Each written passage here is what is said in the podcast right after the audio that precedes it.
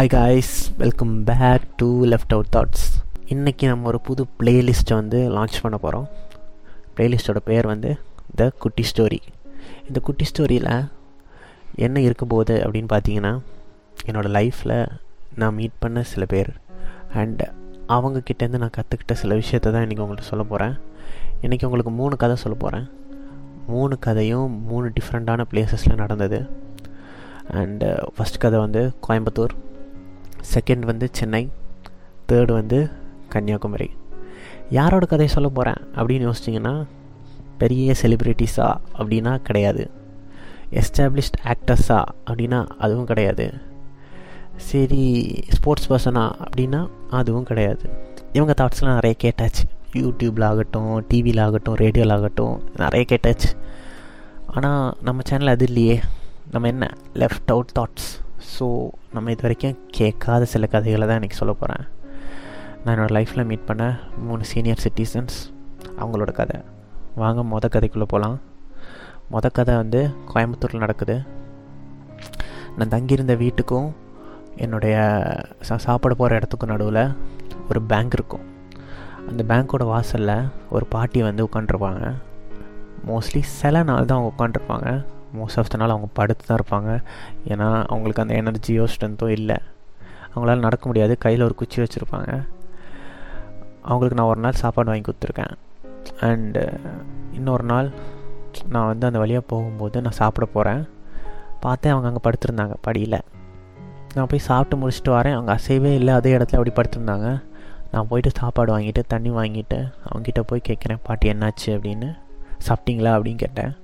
இல்லைப்பா நேற்று காலையில் சாப்பிட்டது அப்படின்னு சொன்னாங்க. ஏன்னா அன்றைக்கி ஒரு சண்டே சண்டேனா பேங்க் லீவ் ஸோ பீப்புள் வந்து அந்த இடத்துக்கு வர்றது கம்மியாக இருக்குது ஸோ அவங்களுக்கு அன்றைக்கி சாப்பாடு கிடைக்கல. சரின்னு சொல்லிட்டு அவங்களுக்கு சாப்பாடு கொடுத்துட்டு சரி பாட்டி என்னாச்சு அப்படின்னு கேட்டேன். அவங்க சொன்னது வந்து நான் நல்லா தான் இருந்தேன். என்னோடய ஹஸ்பண்ட் வந்து ரெண்டு மாதம் முன்னாடி இறந்துட்டார். என்னோடய பசங்க வந்து என்னோடய வீடை வந்து எழுதி வாங்கிக்கிட்டாங்க. எழுதி வாங்கினதுக்கப்புறம் என்னை வீட்டை விட்டு அமிச்சிட்டாங்க அப்படின்னு சொல்லி சொன்னாங்க. அண்டு uh, அவங்க வந்து ரொம்பவே கஷ்டத்தில் இருந்தாங்க. ஏன்னா நான் பார்த்த வரைக்கும் அவங்க வந்து கால் வந்து வீங்கி இருந்தது. ஒரு குச்சி வச்சுருந்தாங்க ஒரு உடஞ்ச கண்ணாடி போட்டிருந்தாங்க. அந்த கண்ணாடியை வந்து நூல் வச்சு சுற்றி வச்சுருந்தாங்க. அவங்கள பார்த்தது யாருமே இல்லைங்கிறது ரொம்ப அப்பட்டமாக தெரிஞ்சது அந்த இடத்துல. அதுக்கப்புறம் ரெண்டு வாரம் நான் அவங்க அவங்கள பார்த்தேன். அதுக்கப்புறம் அவங்க எங்கே போனாங்கன்னு எனக்கு தெரியல. நான் அவங்கள அதுக்கப்புறம் பார்க்கவும் இல்லை. ரெண்டாவது கதை வந்து சென்னை ஒரு ஏர்லி மார்னிங் வழக்கமாக ஒரு டீ குடிக்கிற கடைக்கு போனேன். அந்த கடையில் ஒன்றும் பெருசாக இருக்காது ஒரு டீ அப்புறம் இந்த ஆயில் ஐட்டம்ஸ் அண்ட் வாழைப்பழம் அவ்வளோதான் இருக்கும். பார்த்தா கடை முன்னாடி ஒரு பாட்டி நான் அவங்கள அங்கே பார்த்ததே இல்லை. உட்காந்து யாரையோ திட்டிகிட்ருக்காங்க சரி என்னவா இருக்கும் அப்படின்னு சொல்லிட்டு சாப்பிட்டீங்களா அப்படின்னு கேட்டேன். இல்லை அப்படின்னு சொன்னாங்க. சரின்னு சொல்லிட்டு கடையிலேருந்து வாழைப்பழம் வாங்கி அவங்கள்ட்ட கொடுத்தேன். அவங்க வந்து இல்லைப்பா எனக்கு வாழைப்பழம்லாம் வேணாம் அப்படின்னு சொன்னாங்க. சரி என்ன தான் வேணும் அப்படின்னு பார்த்தா அவங்க என்கிட்ட கேட்டது எனக்கு ஒரு எரேசரும் ஒரு ஸ்கேலும் வேணும் அப்படின்னு சொல்லி சொன்னாங்க. சரி என்னப்பா எரேசரும் ஸ்கேலும் கேட்குறாங்க அப்படின்னு நான் யோசித்தேன் சரி எதுக்கு பாட்டி அப்படின்னு கேட்கும்போது அவங்க ஒரு காசு சொன்னாங்க. எனக்கு ஒரு பையன் பையனுக்கு கல்யாணம் ஆகி ரெண்டு குழந்தைங்க இருந்தது. என் பையன் வந்து இந்த மாதிரி கன்ஸ்ட்ரக்ஷன் வேலைக்கு போகிறவன் கல் மண்ணெல்லாம் எடுத்து அந்த மாதிரி கல் மண்ணெல்லாம் தூக்கி போடுற வேலை. அவர் வந்து கொஞ்ச நாள் முன்னாடி அங்கே நடந்த ஒரு ஆக்சிடெண்ட்டில் வந்து இறந்துட்டார். அவர் இறந்ததுக்கப்புறம் என்னுடைய மருமகள் வந்து என்னை வந்து வீட்டில் சேர்த்துக்கல என்னை வந்து வெளியில் அனுப்பிச்சிட்டாங்க ஆனால் வீக்கெண்டில் நான் போய் என் வீட்டுக்கு வெளியில் நின்று என் பேர பசங்க கூட பேசிட்டு வருவேன் அப்படின்னு சொல்லி சொன்னாங்க. போன வாட்டி பேசும்போது அவங்க என்கிட்ட இந்த மாதிரி ஸ்கேலும் ரப்பரும் கேட்டிருந்தாங்க. அதுக்காக தான் நான் வந்து காசு சேர்த்து இதெல்லாம் வாங்குகிறேன் என்னோடய சாப்பாட்டும் இதில் என்ன வருது அப்படின்னு சொல்லி சொன்னாங்க. எனக்கு ரொம்ப கஷ்டமாக தான் இருந்தது. அதுக்கப்புறம் நான் அவங்களுக்கு ஸ்கேல் ரப்பர் வாங்கி கொடுத்துட்டு சரி நீங்கள் இந்த பனானா வச்சுக்கோங்க இதையும் சாப்பிடுங்க. ஒன்றும் பிரச்சனை இல்லை எல்லாம் சரியாயிரும் சொல்லிட்டு நான் அன்றைக்கி அங்கேருந்து கிளம்பிட்டேன். அன்றைக்கி ஒரு நாள் தான் நான் அவங்கள பார்த்தேன். அண்டு மூணாவது கதை வந்து கன்னியாகுமரியில். ஒரு நாள் வந்து நான் என்னோடய ஃபோனை வந்து ஒரு ஷோரூமில் சரி பண்ண கொடுத்துட்டு அங்கேருந்து வெளில வந்தேன். பக்கத்தில் அந்த கடையில் வந்து அரை மணி நேரம் ஆகும் ஃபோன் சரி பண்ணி முடிக்கிறதுக்கு அப்படின்னு சொன்னனால பக்கத்தில் இருக்க ஐஸ்கிரீம் பார்லர் போகலாம் அப்படின்னு சொல்லிட்டு என்னோடய பைக் எடுத்துகிட்டு கிளம்பும் போது ஒரு தாத்தா வந்தார். நூறு மீட்ரு தான். இந்த கடைக்கும் அந்த கடைக்கும். என்கிட்ட காசு கேட்டார். அப்போ என் கையில் காசு இல்லை. அதனால் நான் காசு இல்லை அப்படின்னு சொல்லிட்டு என்னோடய பைக் எடுத்துகிட்டு அந்த பார்லர் முன்னாடி போய் இறங்கிட்டேன். இருந்தாலும் சரி நம்மள்ட்ட ஒருத்தர் கேட்டார் அப்படிங்கிறதுக்காக அவரை வந்து நான் கூப்பிட்டேன்.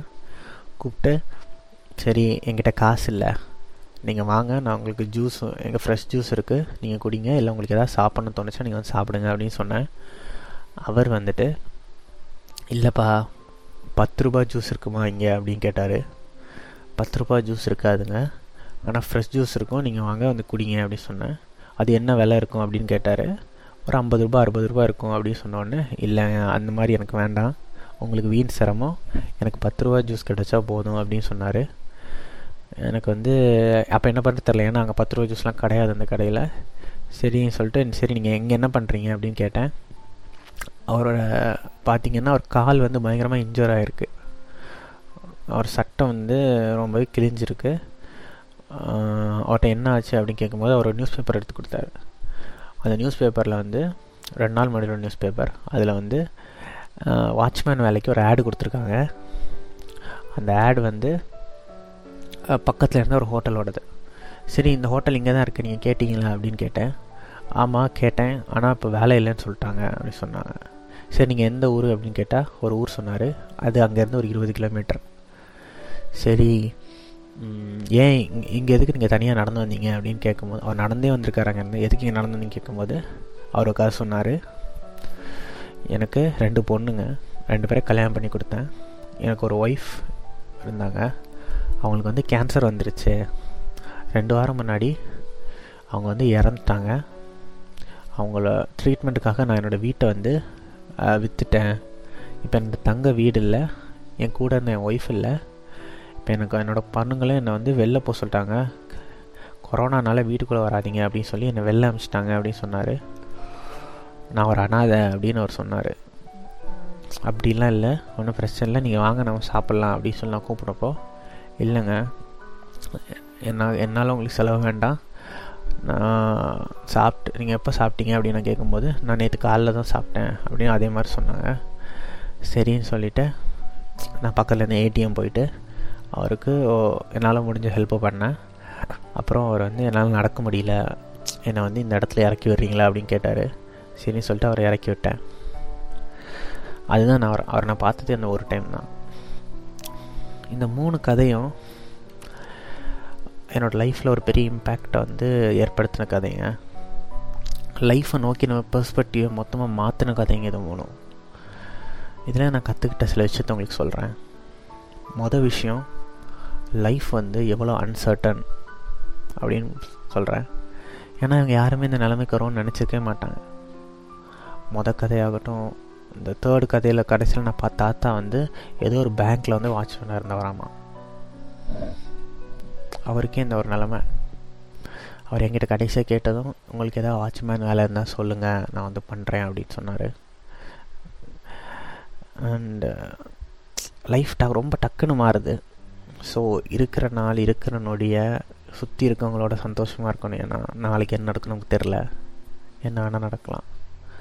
ரெண்டாவது விஷயம் இந்த மாதிரி வயசானவங்க உங்களுக்கு தெரிஞ்சவங்க உங்கள் வீட்டில் இருந்தாலோ உங்களுக்கு தெரிஞ்சவங்க வீட்டில் இருந்தாலோ அவங்களெல்லாம் இந்த மாதிரி ஒரு நிலைமைக்கு தள்ளாதீங்க. ஏன்னா அவங்களுக்கு என்ன தான் ஒரு ஃபினான்ஷியல் கஷ்டம் வந்தாலும் அந்த பேர்டன் அவங்க மேலே இருக்கக்கூடாது. அவங்கள பத்திரமா பார்த்துக்கிறதுங்கிறது எல்லாரோட கடமை. சின்ன வயசில் அவங்களுக்கு ஃபினான்ஷியல் கஷ்டம் வரும்போது அவங்க அப்படி யோசிச்சிருந்தா இன்றைக்கி நாம் இந்த நிலைமையில் உட்காந்துருக்க மாட்டோம். மூணாவது நாமெல்லாம் எவ்வளோ லக்கி அப்படிங்கிறத வந்து நம்ம புரிஞ்சுக்கணும். நம்மளோட வாழ்க்கை வந்து குறை சொல்லியே நம்ம வந்து நிறைய நாட்களை வீணடிக்கிறோன்னு எனக்கு தோணுது. நம்ம வந்து நம்மள்ட்ட இருக்க நிறைய விஷயம் வேறு யார்கிட்டையுமே இல்லை. அடுத்தவங்க லைஃப்பை கம்பேர் பண்ணி பார்க்கும்போது நம்ம லைஃப் எவ்வளோ நல்லா இருக்குது ஆனால் நம்ம அதை பாராட்ட மாட்டோம்.